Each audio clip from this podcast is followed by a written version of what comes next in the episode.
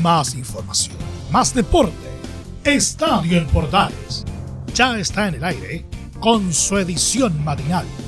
La primera de Chile, uniendo al país de norte a sur.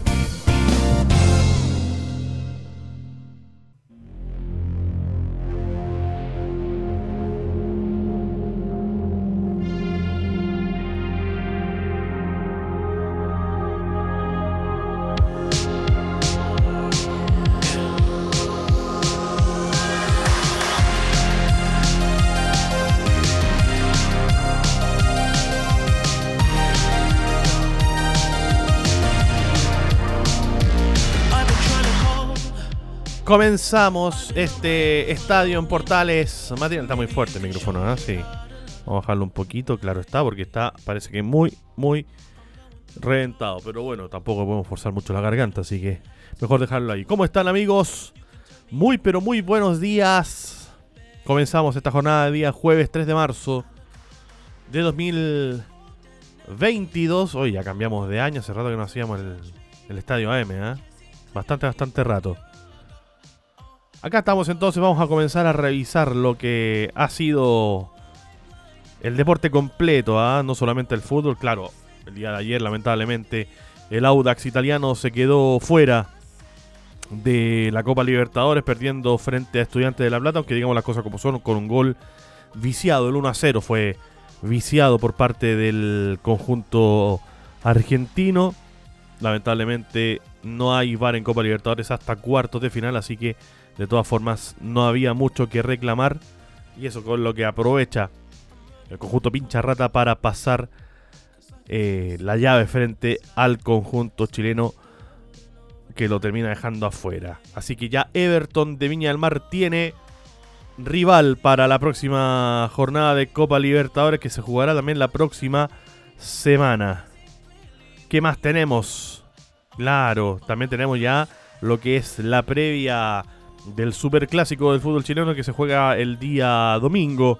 Al mediodía vuelven los clásicos al mediodía. El año pasado tuvimos, por ejemplo, el Colo Colo Católica en el Monumental, que se jugó bastante tarde, si podríamos decir así, 5 de la tarde. ¿ah?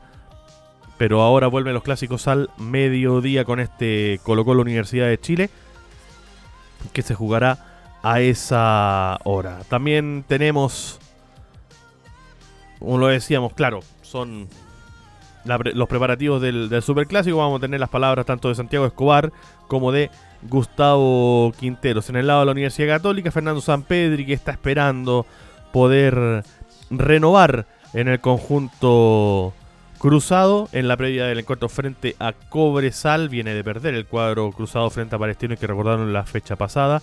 Y en el tenis ya nos metemos también en Copa Davis porque se jugará la serie ante Eslovenia.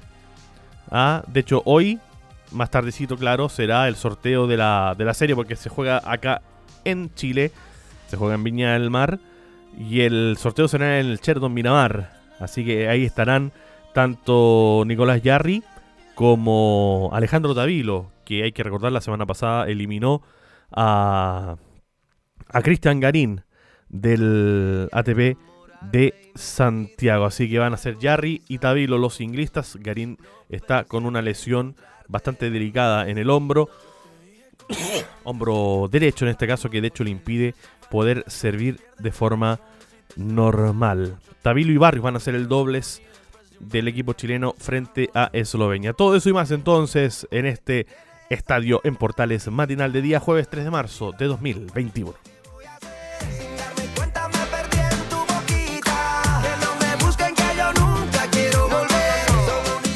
Bueno, nos metemos entonces en lo que fue el partido de ayer. Lo decíamos, lamentablemente el Audax no pudo mantener la ventaja ante Estudiantes de La Plata. Que recordar que la semana pasada lo había ganado en Rancagua, en este caso, donde hizo de local el cuadro itálico 1 a 0. Lo había ganado con un gol bastante, bastante tempranero. Pero lamentablemente, Estudiantes de Plata terminó revirtiendo el partido de ida y derrotó por 2 a 0 al Audax italiano en la revancha de esta segunda ronda de Copa Libertadores que se jugó en el Jorge Luis Hirsch, el Estadio 1 de La Plata, donde se jugó este, eh, hexagonal de verano, no sé si se acuerdan, donde jugó Colo Colo y la Universidad de Chile, jugaron Boca también, y tres equipos, bien digo, argentinos más. Hay que recordar que el partido de ida, el único gol del partido lo marcó Jorge Enríquez al minuto 5 de la primera parte. Eh, y de hecho, tal como se dio el partido de ida, se dio la vuelta, pero claro, para el local que jugó el partido de vuelta, en este caso para Estudiantes de La Plata, que comenzó en el minuto 4 farreándose eh, jugadas. Aunque, digamos las cosas como son, Audax también tuvo un par en los primeros minutos, como por ejemplo Lautaro Palacios que eh, se farrió al inicio del partido aumentar la ventaja de entrada y cuando estaba solo frente a Mariano Andújar mandó el balón a las nubes. El minuto 31, ajustado del prete, puso incertidumbre con una chilena que encontró afortunadamente para ese momento bien parado al portero Joaquín Muñoz. Pero bueno, luego, eh, en el minuto 44, Joaquín Muñoz volvió a ser protagonista de la jugada y tapó una entrada notable por parte de Mauro Boselli que en este caso venía en posición fuera de juego. Los árbitros desestimaron esto, la cuaterna brasileña comandada por Wilson Zampayo dieron el tiro de esquina y luego Agustín Rogel, que se apoya en Germán Estigarribia, cometiendo en este caso nuevamente una falta, y metiendo en este caso el 1 a 0. Dos infracciones seguidas que no se le cobraron al Audax. Si hubiese habido VAR, al menos alguna de las dos tendría que haber sido cobrada y hubiese sido anulado el gol. Minuto 84, cuando parecía que Audax obligaba a irse a los penales, entraba Leandro Díaz que se adelantaba en un tiro de esquina. Eh, mal planteado por la defensa de, del Audax, entró solo, se adelantó a todo el mundo y terminó marcando en el primer palo el 2 a 0 al minuto 84. Con eso terminó el compromiso, con el cual eh, Estudiantes le gana la serie al Audax italiano y enfrentará entonces a Everton de Viña del Mar, que ganó su serie como lo supimos el día de ayer por 3 goles a 1 en el global al equipo venezolano de... Uy, se me fue el nombre. Del Monagas, gracias. Al Monagas de Venezuela le ganó Everton y se termina también metiendo en la tercera fase donde va a enfrentar entonces a estudiantes de La Plata. Las reacciones de este compromiso, claro, porque hablaron en este caso el capitán Osvaldo Bozo, quien justamente se refiere a las enseñanzas que le deja esta derrota de cara al torneo nacional donde están últimos con apenas un punto. Sí, nos deja, obviamente que nos deja muchas enseñanzas. Eh, jugar copas internacionales eh, eh, se juega con un poquito más de, viveza, picardía, entonces ellos hoy día lo tuvieron con los balones detenidos. Y nos deja una enseñanza para, el torneo nacional que, que estamos al debe también. Eh, bueno, está reflejado en los dos goles. Siento que eh, un poco de viveza, eh, dos balones detenidos y, ahí se marcó la diferencia en los dos goles. Ahí está la declaración entonces de Osvaldo Bozo, el capitán del cuadro de Audax italiano. También habló Jorge Enríquez, quien se refiere también obviamente a esta derrota y dice que se les escapó la clasificación por detalles que terminaron lamentablemente marcando la diferencia. Eh, creo que se nos escapa con, con, detalles. Nosotros sabíamos que ellos, que ellos jugaban, jugaban bien, pero la mayor parte eran, eran los balones detenidos, tenía gente de, gran porte, de, buen juego aéreo, y creo que por ahí marcaron la diferencia. En el juego no tanto, pero esos detalles marcan la diferencia y por eso perdemos el partido. Sí, creo que lo sentimos así. Eh, no empezamos de la mejor forma en el campeonato nacional por, el desgaste que es la Copa Libertadores y más enfrentar a un equipo así. Y, creo que sí, lo sumamos como, como experiencia. Eh, un partido de Copa Libertadores eh, es muy importante, así que nada, solo aprendizaje y, un mensaje también para, los compañeros que, hicimos un buen papel, que lo forzamos de la mejor forma, lo dimos todo y, bueno, por ahí no, alcanzó, pero, pero muy contento por el desempeño de los compañeros. Ahí están las declaraciones entonces de Jorge Enríquez, el defensa del cuadro de Audax Italiano y que de hecho había marcado el 1-0 en la ida. Perdón. También habló Ronald Fuente, en quien obviamente hace el análisis del compromiso frente a, a Estudiantes de La Plata y se refiere justamente a la derrota que, sufrió en Argentina. Tuvimos dos chances claras, dice, pero tuvimos pocos finos para definir y jugamos de igual a igual. Eh, si bien tuvimos las dos primeras vacaciones muy claras, no las pudimos concretar, que es algo que no, no, solamente nos ha pasado en el partido de hoy, sino que en el torneo en general. Generamos muchas oportunidades de gol y estamos muy poco finos para definir. Pero sí, en general, creo que lo más importante hoy fue jugar de igual a igual, no venir a meterse atrás solo a defender, sabiendo que ellos jugaban con los ataques directos y con los segundos balones. Estuvimos asertivos en la mayoría de, las, de las veces, eh, justamente para ganar esos segundos balones y bueno, por ahí nos apresuramos en algunas jugadas, pero en general creo que salimos a jugar de igual a igual, algo que no es muy común con los equipos chilenos. Ahí están parte de las declaraciones de Ronald Fuentes, quien siguió obviamente hablando en conferencia de prensa y también se refirió a los sentimientos eh, que, que le dejó el resultado. Tenemos sentimientos descontados, dice Ronald Fuentes, de haber estado más aplicado, definíamos en los penales. Un sentimiento encontrado. Si hubiésemos tenido un poquito más de, concentración, sabíamos que ellos jugaban rápido los balones detenidos, sobre todo eh, los córneres y los tiros libres varias veces. Si hubiésemos tenido más aplicado en esa, en esa instancia, a lo mejor esto se hubiese definido por lanzamientos penales, que era lo que en algún momento el partido, cuando ya iban 30, 35 minutos, quisimos buscar con los cambios, de, sobreguardar un poquito y ver si podíamos llegar a la tanda de penales, porque no estábamos teniendo segundo tiempo oportunidades de gol.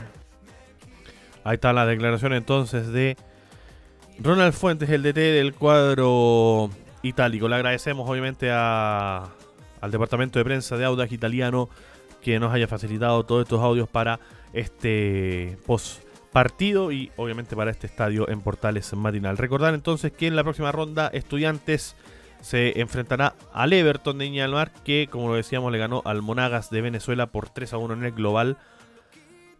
Todavía no se sabe eso sí en dónde se define la llave, si en Viña o en La Plata. Es lo que se sabrá muy probablemente el día de mañana viernes. Hay que recordar también que de forma directa ya están clasificados tanto Universidad Católica como Colo Colo en la fase de grupos de la Copa Libertadores 2022. Seguimos con más informaciones aquí en este estadio en Portales Matinal.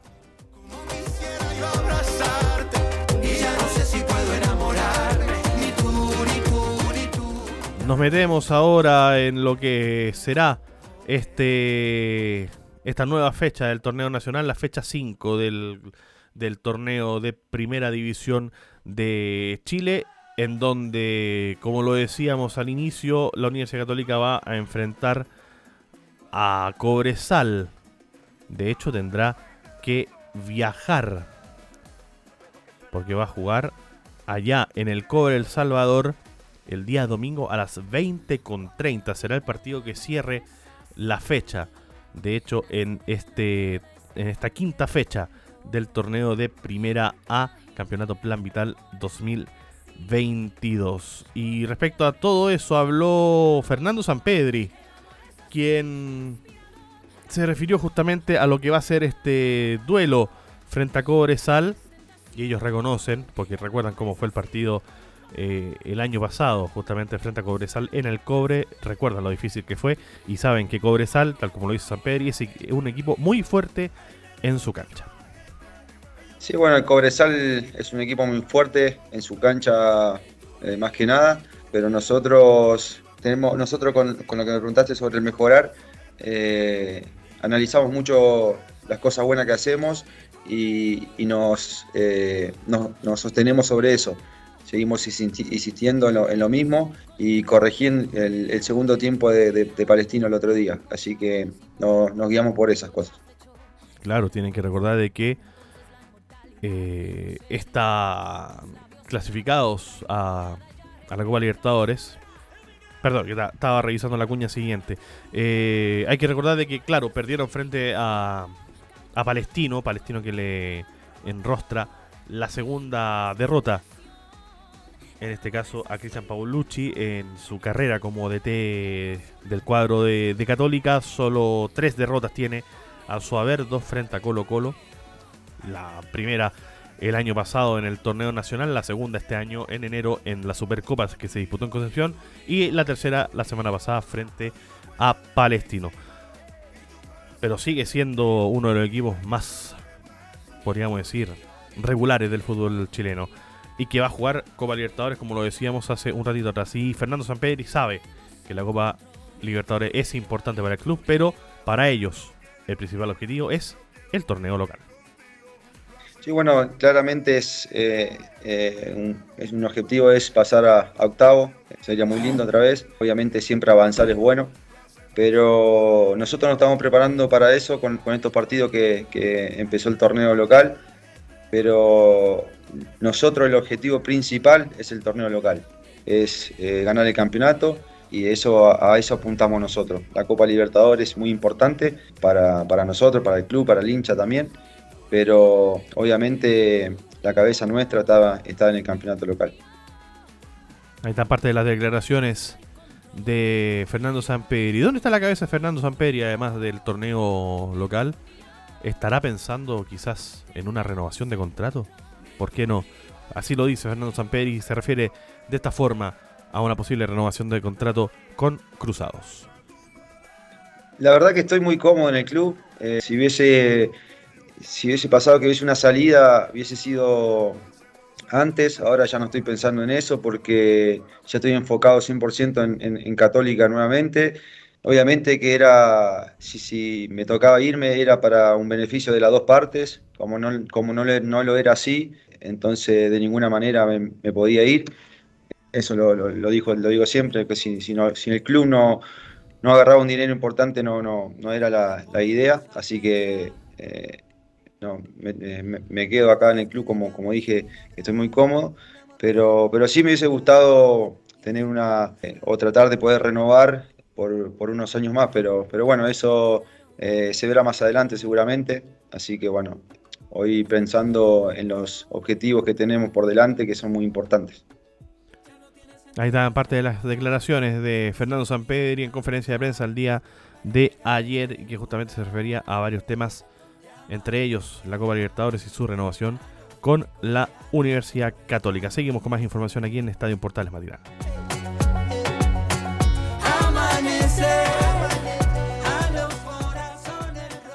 Y saltamos ahora al que probablemente sea el partido de la fecha, el partido más importante de este de esta fecha y del torneo, como es el Super Clásico del fútbol chileno donde se van a enfrentar este día domingo 6 al mediodía, horario determinado por la autoridad como indica justamente la web del campeonato chileno, Colo Colo y la Universidad de Chile en el Estadio Monumental. Será obviamente transmisión de Estadio Portales desde las 11 de la mañana. Y el día de ayer se juntaron, de hecho, los dos entrenadores en estas conferencias conjuntas que, que dan, eh, pensando obviamente en, en, lo que es el, el torneo, claro, y en un partido tan, tan reñido, si podemos decirlo de esa forma, como es justamente el Superclásico. Recordar obviamente que va a ser el primer Superclásico de Santiago Escobar pero será ya. Ya perdí la cuenta de cuántos ha jugado, o cuántos ha dirigido ya Gustavo Quinteros como, como ET de Colo Colo. Por lo menos dos, tres. Me parece que son tres. Este sería el cuarto, si no me equivoco. Tendría que revisar las cifras ahí para, para ver si estoy bien en el número o no. Pero conversaron ambos técnicos justamente con la web oficial del campeonato Plan Vital y partió justamente el DT que será local. Partió Gustavo Quinteros hablando eh, en relación a este superclásico número 191 y se refiere justamente a lo especial que puede ser un superclásico y en donde Colo Colo llega complicado, llega jugando no bien, llega con una derrota encima como es justamente el partido frente a Huachipato y obviamente quieren recuperar el nivel. Y así se refiere Gustavo Quinteros a lo especial que es el partido frente a la Universidad de Chile y a la necesidad que tiene Colo Colo de jugar mejor. Es un partido muy especial. El clásico es un partido distinto, especial para todos los hinchas, los hinchas de los dos clubes. Se vive una semana intensa eh, de emociones, de, bueno, es distinto a un partido o a otro partido. Entonces, espero yo como entrenador que el equipo pueda jugar mejor de lo que lo viene haciendo, que, juegue como iniciamos la temporada ya. Eh, con el partido de Supercopa, después el partido con Everton, después se ha bajado un poco el rendimiento futbolístico, así que espero jugar mejor, dar un buen espectáculo, que sea un partido, digamos, lindo y emocionante para la gente y que, bueno, que Colo Colo pueda, pueda superar al rival futbolísticamente y también el resultado es el, el objetivo de nosotros. Ahí lo decía Gustavo Quinteros, que lo que necesitan, obviamente, es recuperarse para poder jugar mejor y con ello ganarle a la U, ¿por qué no?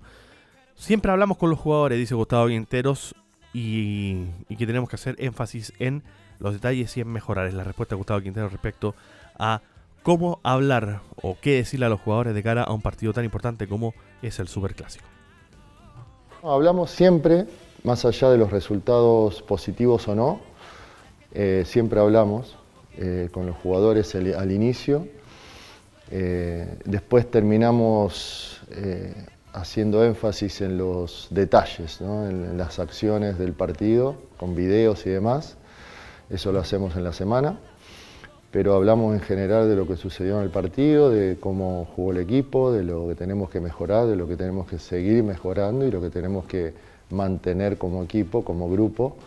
Así que yo veo que es Va a ser una semana positiva para nosotros, vamos a recuperar algunos jugadores que el partido anterior no estuvieron, así que vamos a estar, espero, completo para este partido y bueno, para tener más variantes y, poder llegar a jugar de la manera que queremos. Ahí están las declaraciones de Gustavo Quinteros entonces respecto a este clásico número 191. Y de la otra vereda habló también obviamente Santiago Escobar, también refiriéndose a este clásico número 191. Será un clásico de dos equipos urgidos por el triunfo, dice Santiago Escobar, y espera un partido bien elaborado, dice el DT del cuadro azul. Un clásico de dos equipos eh, urgidos del triunfo, que van a, eh, a buscar cada uno de los equipos una victoria para posicionarse bien dentro de la tabla de posiciones. Y después un partido eh, bien jugado, porque creo que en ambas escuadras hay jugadores individualmente muy bien dotados en la parte técnica y espero un, partido bien elaborado, bien concebido por la calidad de, jugadores que va a haber en el campo de juegos. Y también se refirió obviamente a, a qué es lo que necesita su equipo. Dice que este plantel azul necesita confianza y tranquilidad y no dejar de creer que tienen una nueva oportunidad de ganarle al clásico rival. Confianza, tranquilidad, eh, no dejar de, creer, venimos de, dos derrotas, eh, la confianza es esencial en, el ser humano, en el futbolista y, en ese orden de ideas eh, decirle al grupo que tenemos una nueva oportunidad, una linda posibilidad. Es un partido mm, que representa mucho en, en Chile, en todo el país y para la afición de la U especialmente pues sería una motivación muy grande para todos poder conseguir una victoria el día domingo. Recordar que la Universidad de Chile tiene en este momento seis puntos en la tabla de ubicaciones, está por arriba de Colo Colo que tiene cinco producto de una victoria y dos empates. La Universidad de Chile tiene dos victorias y dos derrotas. Es el, el palmarés de ambos equipos de cara a lo que será este superclásico del fútbol chileno. Clásico número 191 que lo decíamos desde las 11 de la mañana.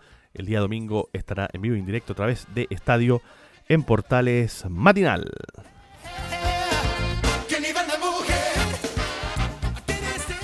Nos metemos ahora en el polideportivo. porque esta, este fin de semana se juega la Copa Davis, la serie entre Chile y Eslovenia por el Grupo Mundial de Copa Davis de cara a, la Serie Mundial que se jugará en noviembre. Hoy, de hecho, va a ser el sorteo en el Hotel Sheraton Miramar. Estarán tanto Yarri como Tavilo, los dos singlistas del, del conjunto chileno, mientras que los doblistas será Tavilo con, eh, con Tomás Barrios, tal cual. Nico Yarri entonces y Alejandro Tavilo, los dos singlistas. Tavilo con Barrios serán los, eh, los doblistas. Y le agradecemos a la Federación Chilena de Tenis por estas palabras por parte de Nicolás Yarri, quien se refiere justamente al hecho de que hace mucho, mucho tiempo no jugaban en casa Copa Davis y, y él, en lo personal, tiene muchas ganas de sentir la energía de la gente. Bueno, por supuesto, eh, muy orgulloso y contento de estar representando de nuevo por ser llamado, ser llamado por Nico. Eh, hace mucho no jugamos acá en casa, así que tengo, tengo muchas ganas de, sentir la energía y el apoyo de todo el mundo. Las condiciones están, están muy buenas, los días acá en Viña han estado exquisitos, ojalá se mantengan así para que el evento sea lo mejor posible y, nada, eh, con el equipo estamos poniéndonos a punto y, esperamos dar un, muy buen performance.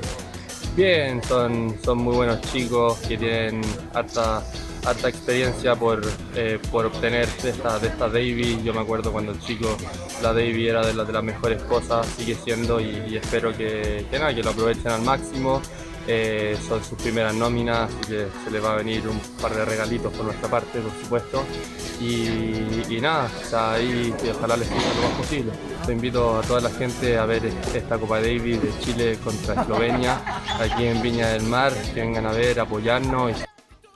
Ahí está entonces las palabras de Nicolás Yarri, justamente refiriéndose a lo que va a ser esta serie de Chile ante Eslovenia este fin de semana en Viña del Mar. Vuelve una serie de Copa Davis a Chile.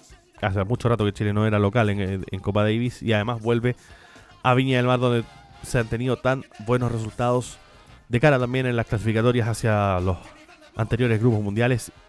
Y esperemos que este fin de semana no sea la excepción. Seguimos en el polideportivo, esta vez en la Fórmula 1, porque Max Verstappen, el último campeón mundial de la Fórmula 1, según reportes de la prensa europea, tiene ya acordada su renovación con la escudería Red Bull, que incluye además un enorme monto en dinero. El principal diario de los Países Bajos, de Telegraph, informó que el corredor cuyo vínculo eh, finaliza en 2023 firmará un contrato por al menos cuatro años con un sueldo cercano a los 50 millones de euros al año. Este nivel de cifras lo dejaría al par a la par, perdón, del hepta campeón del mundo Luis Hamilton, quien recibe eh, actualmente 49 millones de euros, algo así como 55 millones de dólares. Además, Supermax con esto pasará a ser el neerlandés mejor pagado de la historia. Una fuente del Daily Mail, diario británico, asegura que todo ya está acordado. Red Bull, eso sí, no se ha pronunciado oficialmente, pero se espera que el anuncio salga a finales de esta semana. Verstappen llegó a Red Bull justamente el año 2016 desde la filial italiana Alfa Tauri, que era conocida anteriormente como Toro Rosso, que de hecho apenas llegó al equipo el año 2016 terminó ganando en su primer Gran Premio, Gran Premio de España ese año 2016. Y en el 2021, el año pasado, en una gran final en Abu Dhabi, consiguió su primer título de, la de, de su carrera en Fórmula 1 eh, tras justamente adelantar al propio Hamilton en, la última vuelta del Gran Premio de Abu Dhabi,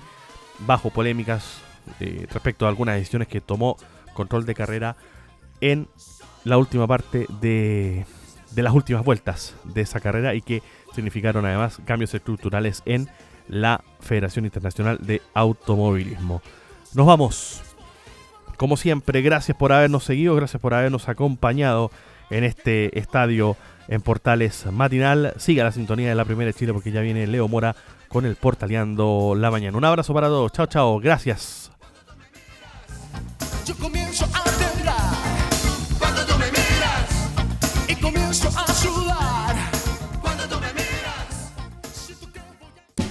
Más información, más deporte. Esto fue Estadio en Portales con su edición matinal. La primera de Chile viendo al país de norte a sur.